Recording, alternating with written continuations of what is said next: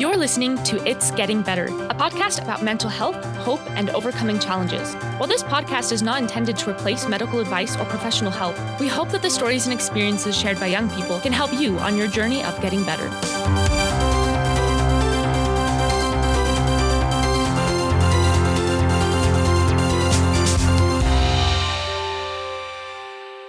This is your host, Kate, and today I am so excited that Bailee's here. So Bailee, will you just jump right in, introduce yourself, and tell us a little bit about why you're here? Hi, I'm Bailee. I'm here because I kind of want to talk about my journey with therapy. So I just started this year actually going to therapy once every week, and it's something that has really benefited me. I deal with a lot of anxiety and depression, and I kind of was the type of person that didn't feel like I had deserve these types of feelings. I had such a great life. I didn't know I was feeling this way.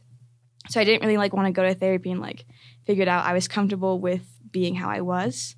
But then COVID happened, and that isolation really just kind of pushed me to a breaking point. And I started, I talked to my parents about, hey, what can we do? Any ideas? And the thought of therapy was getting bounced around, but there was never a set plan until this summer. I was camping with a group I was a part of. It was kind of a last thing of summer break, kind of just relaxing. And on the last night we were there, what could only be described as a gunshot went off in our campsite. And this camp, I was with other police officers and other police explorers. And all the officers went to go clear the camp, and I was left to gather the explorers and make sure they got to a safe area that we were all safe, because we didn't know what was happening. And in that moment, it was complete panic. I didn't know what to do. But it ended up being resolved, figured everything out. But I just remember on the car ride home, I told my father that I was I need to get into therapy now, because this is something that is greatly affecting me. And I saw, it took a little bit for me to get into therapy, because we had to find somebody that would work. And I saw in those weeks before that I had some PTSD, a car would backfire, or the ice machine at my work would go off, and I would just go into a state of panic. And then it got worse with the anxiety and the depression and all that stuff.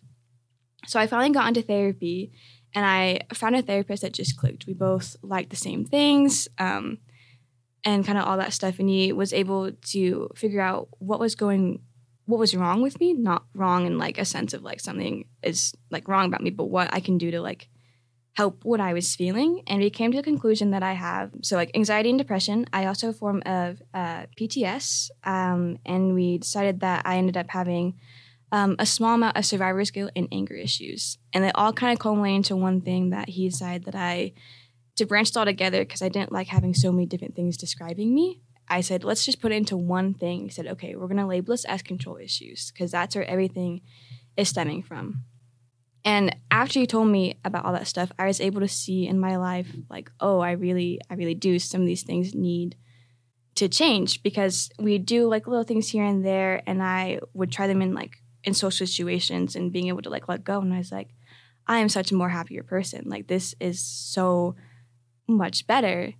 But I was also kind of I don't want to really tell people I'm going to therapy, because there's a lot of things that are not right in my brain right now. And I was kind of I was ashamed of it, to be honest, that I had to go through this, because there was people who had it so much worse, and to me they seemed fine. But one thing my therapist told me was that we all wear masks, and you're only seeing what they want you to see. And I was doing that for so long that he's you came in here and I thought I knew you, who the real you was, but now I'm seeing that somebody completely different, because you're letting your walls down, and you're letting my ideas help you in kind of figuring out what you need to benefit from this. So I've been going once a week since September, and just yesterday we decided that I'm finally able to move on to going once every 2 weeks, because he said my growth was really amazing, and I'm able to figure out what triggers me for my PTS and my anxiety attacks, because I still have some pretty severe ones, pretty big ones that will definitely knock me out afterwards, and I'm okay, that's kind of scary sometimes. But yeah, he's just been supportive, and my whole family's been supportive about this too. My sister's going into therapy, so is my dad, and I just it's nice to see the changes from when I wasn't going to therapy to when I was going to therapy. Well, first of all, like, I'm so happy that you're, like, getting the help that you need and all of that. Like, that's such a good feeling, especially after having, first of all, like, I mean, having that traumatic experience last summer, like, that is completely, like, life-altering, I can imagine. But it sounds like even before that, you were struggling with anxiety and depression, and figuring out how those things were connected and having help with that. Sounds like it gave you the opportunity to have, like, a more fulfilling life, which has got to be a relief, and it's got to be exciting. I'd love to hear more about the tools that you and your therapist have come up with that have helped you, like, let go in situations. And you talked about, yeah, like, when you're in social situations, responding to that, like, those feelings of, like, needing control and all of that. I'd love to hear more about that. I actually, these ways are, like, were so interesting to me when I first, like, when you told me about them. My first thought was, like, these are actually going to work. So a lot of my stuff in social situations, I will start to have the feeling of, like, anxiety and panic because I'm not in control. And one of the things he told me to do, he gave me 3 coping mechanisms, and they each have a different stage. So the first one is box breathing. So in for 4 counts, hold 4 counts, out 4, hold 4, and repeat.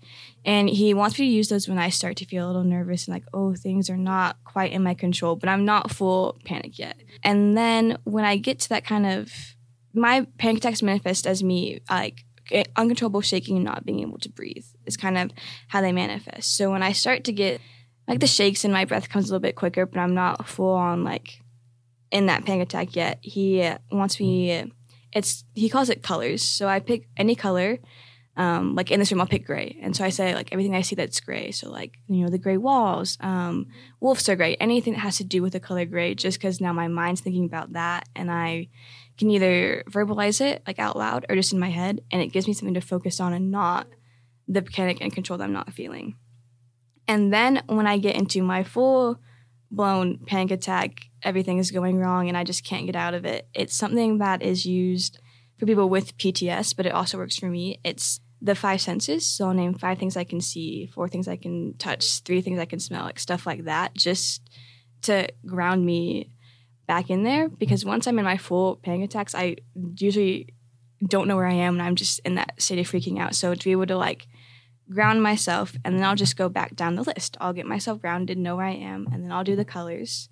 And once I've done anything with that, I'll go back to my breathing. And I had a pretty severe one the night of Winters, and I followed that succession, that kind of tools that he gave me, and I was able to get out of it quickly because it was kind of a prolonged one. It did last like 30 minutes, but I was able to get out of that quickly and be able to, like, enjoy the rest of my night because I was able to, like, get centered with myself. And also the thing with control is I left this dance studio, and he told me that it was a very toxic environment when I was talking to him about it.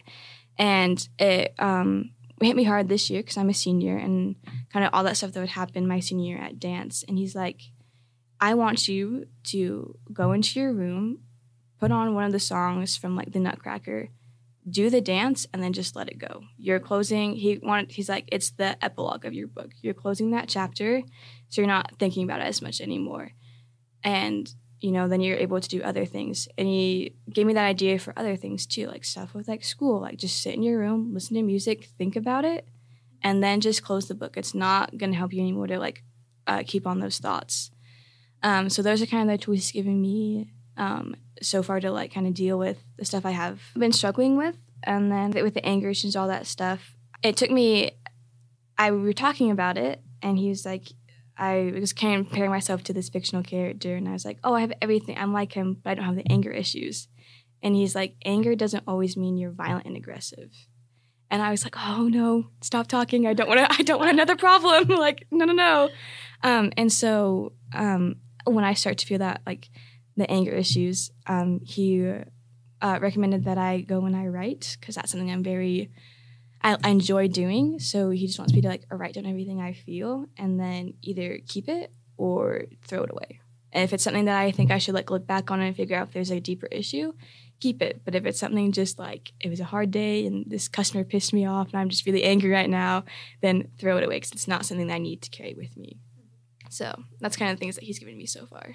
I love all of those. It sounds like it's an interesting balance between like finding ways to respond to a lack of control, but like things like breathing and colors also give you a sense of control within yourself and like over your own feelings of panic or whatever. So I really like that. The relationship between those two ideas, I think, is really, really cool and interesting. And I'm so glad that like your therapist has been able to identify things that matter to you and that are ways that you release like music and like writing. Because like I know that you're like such a poet and you write a ton, and like the fact that that's a part of your healing, I think is really cool. It touches my heart because there's so many things for me that are just like that. Like, I don't know, I think finding those things, and that, you know, they don't always have to be new things. It can be things that are already important to you, and how you can incorporate them into your journey, I think, is really beautiful. I don't know.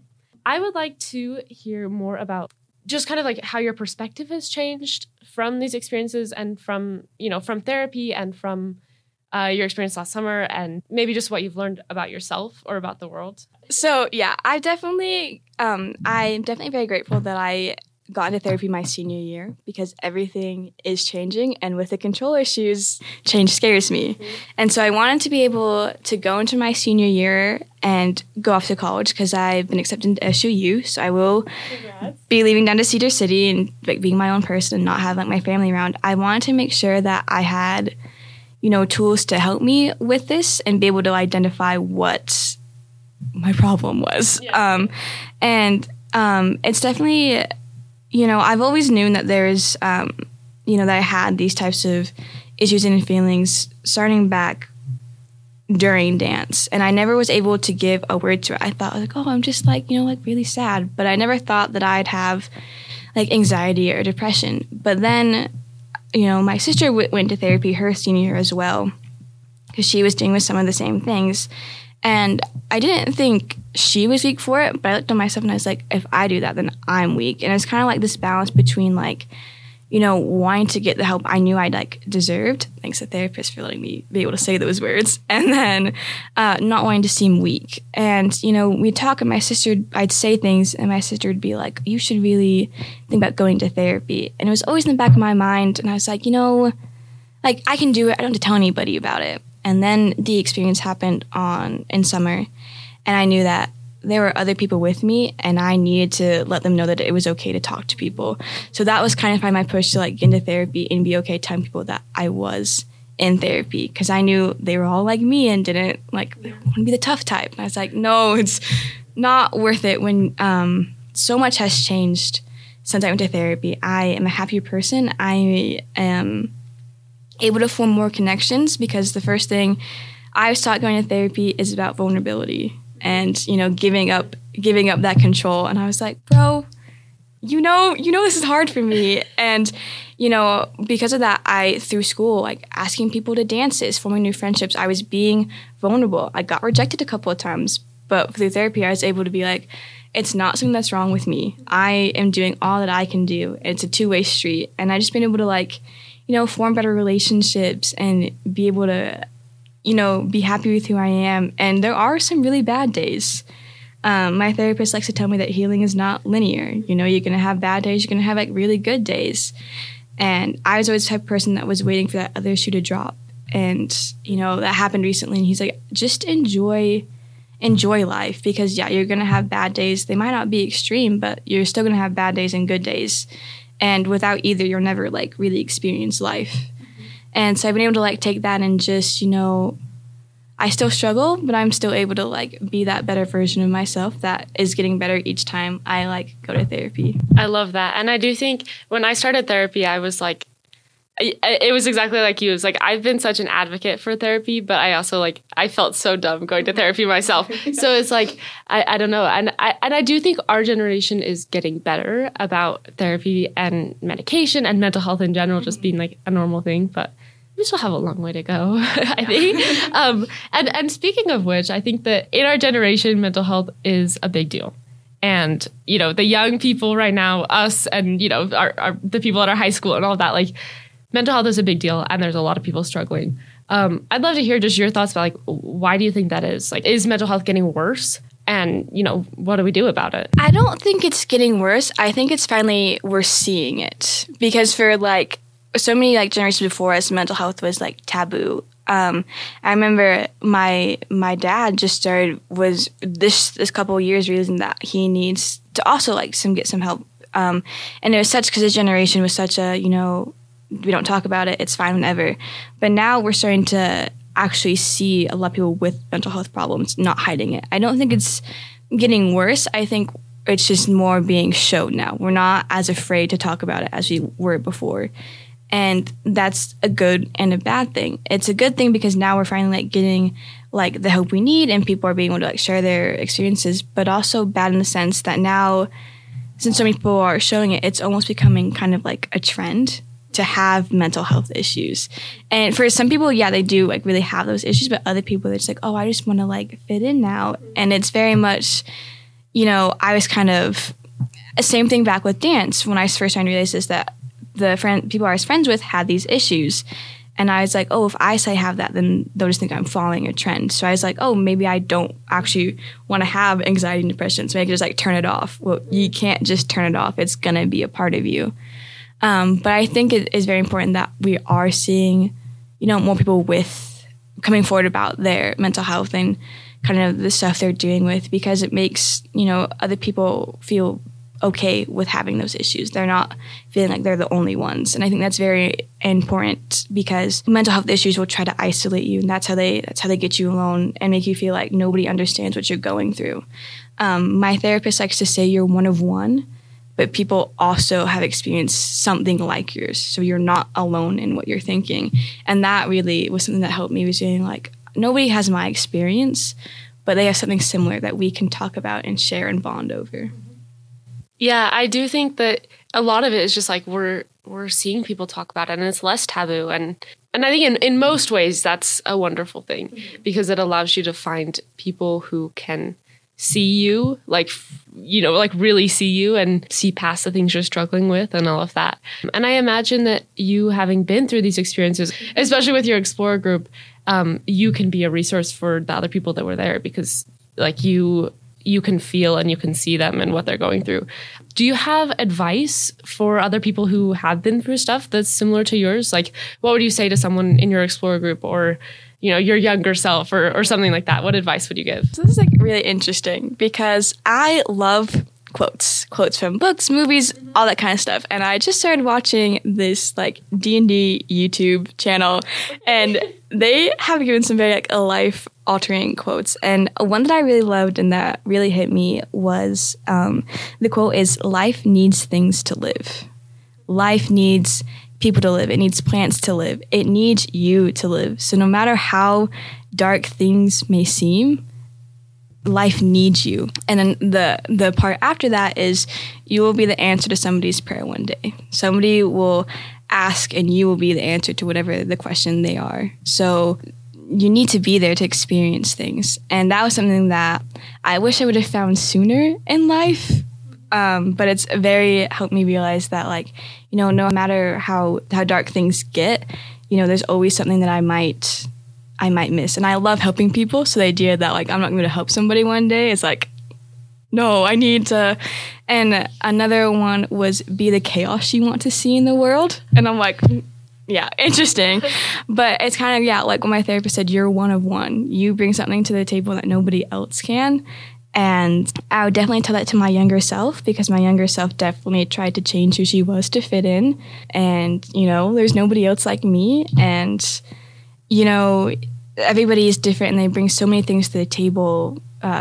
Smart people, artistic people, people who are empathetic, people who can just be in control at all times and think clearly. They all bring something to the table that we all need and we all can like take from.